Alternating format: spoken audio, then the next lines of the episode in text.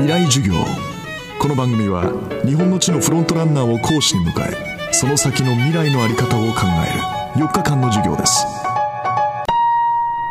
この番組はオーケストレーティング・ア・ブライター・ワールド NEC 暮らしをもっと楽しく快適に川口義賢がお送りします。未来授業。今週の講師は森ビル株式会社顧問高橋真也さん。森美術館の運営にも携わる一方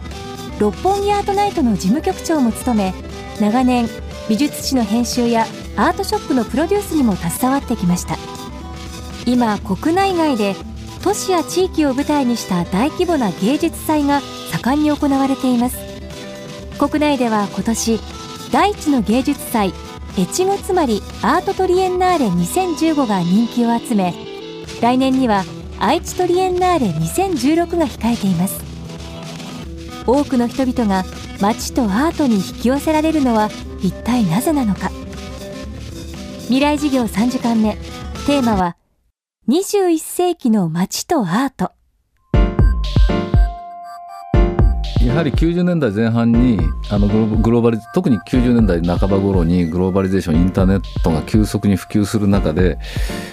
哲学の主張でカルチュラル・スタディーズとかマルチカルチュラリズムとかっていうのがまあ大きく後半に広がりましたマルチカルチュラリズムっていうのはそのどの国の文化もそれぞれ大事だよねっていう視点なわけですが、えっと、それまでアートというのはやっぱり欧米中心でそれをどう受容するかということだったのが、まあ、それぞれ等価になってきたと。でそれを象徴する形でビエンナーレトリエンナーレが例えばフランス人のキューレーターインド人のキューレーター中国人のキューレーターで、えー、50カ国から人を集めてやるとそれだけでもその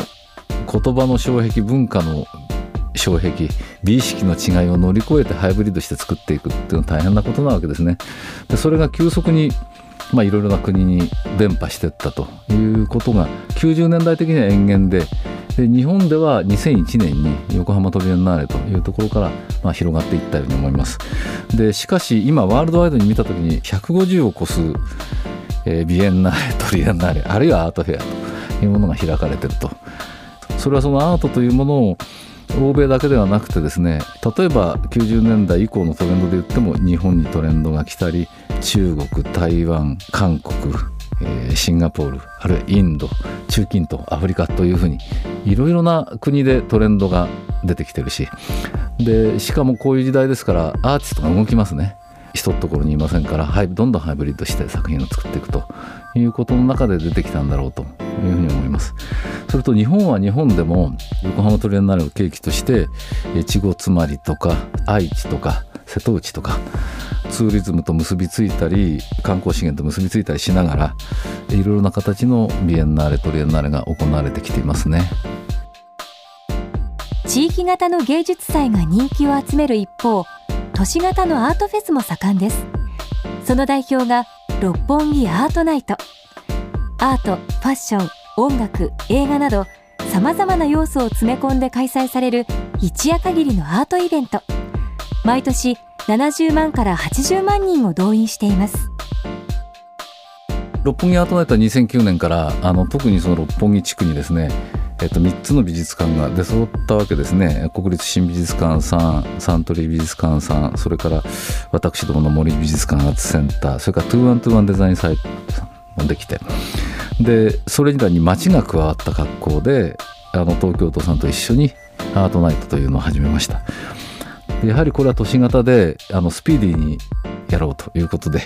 えっと、パリのニューイブランシュっていう、まあ、催し物があるんですがこれ白夜という意味ですが今夜を徹してアートを楽しみましょうというのを六本木版に解釈してやり始めたと。でそれが、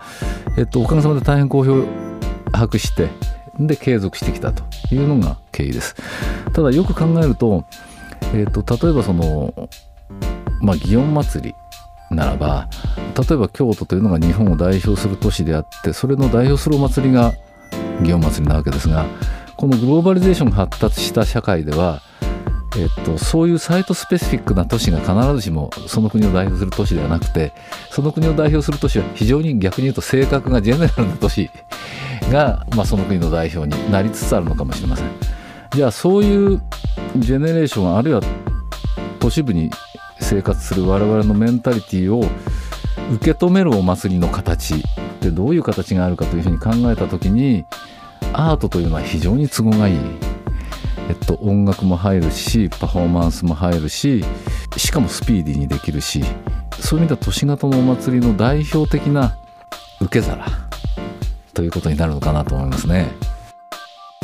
でこれは明らかに夜の街六本木に対してもう一個アートの街六本木ってレイヤーがかかってますね。でそれに対して上野は都美術館が新しくなりましてそれを足すと芸大美術館まで足すと数は向こうの方が多いんですがやっぱり1000万近くいってます。ただし漢字の芸術だとすると六本木はカタカナのアートなんです。ですから都市型のメンアートに向かおうとするメンタリティを多分キャッチしていくことに成功してるんでしょうね。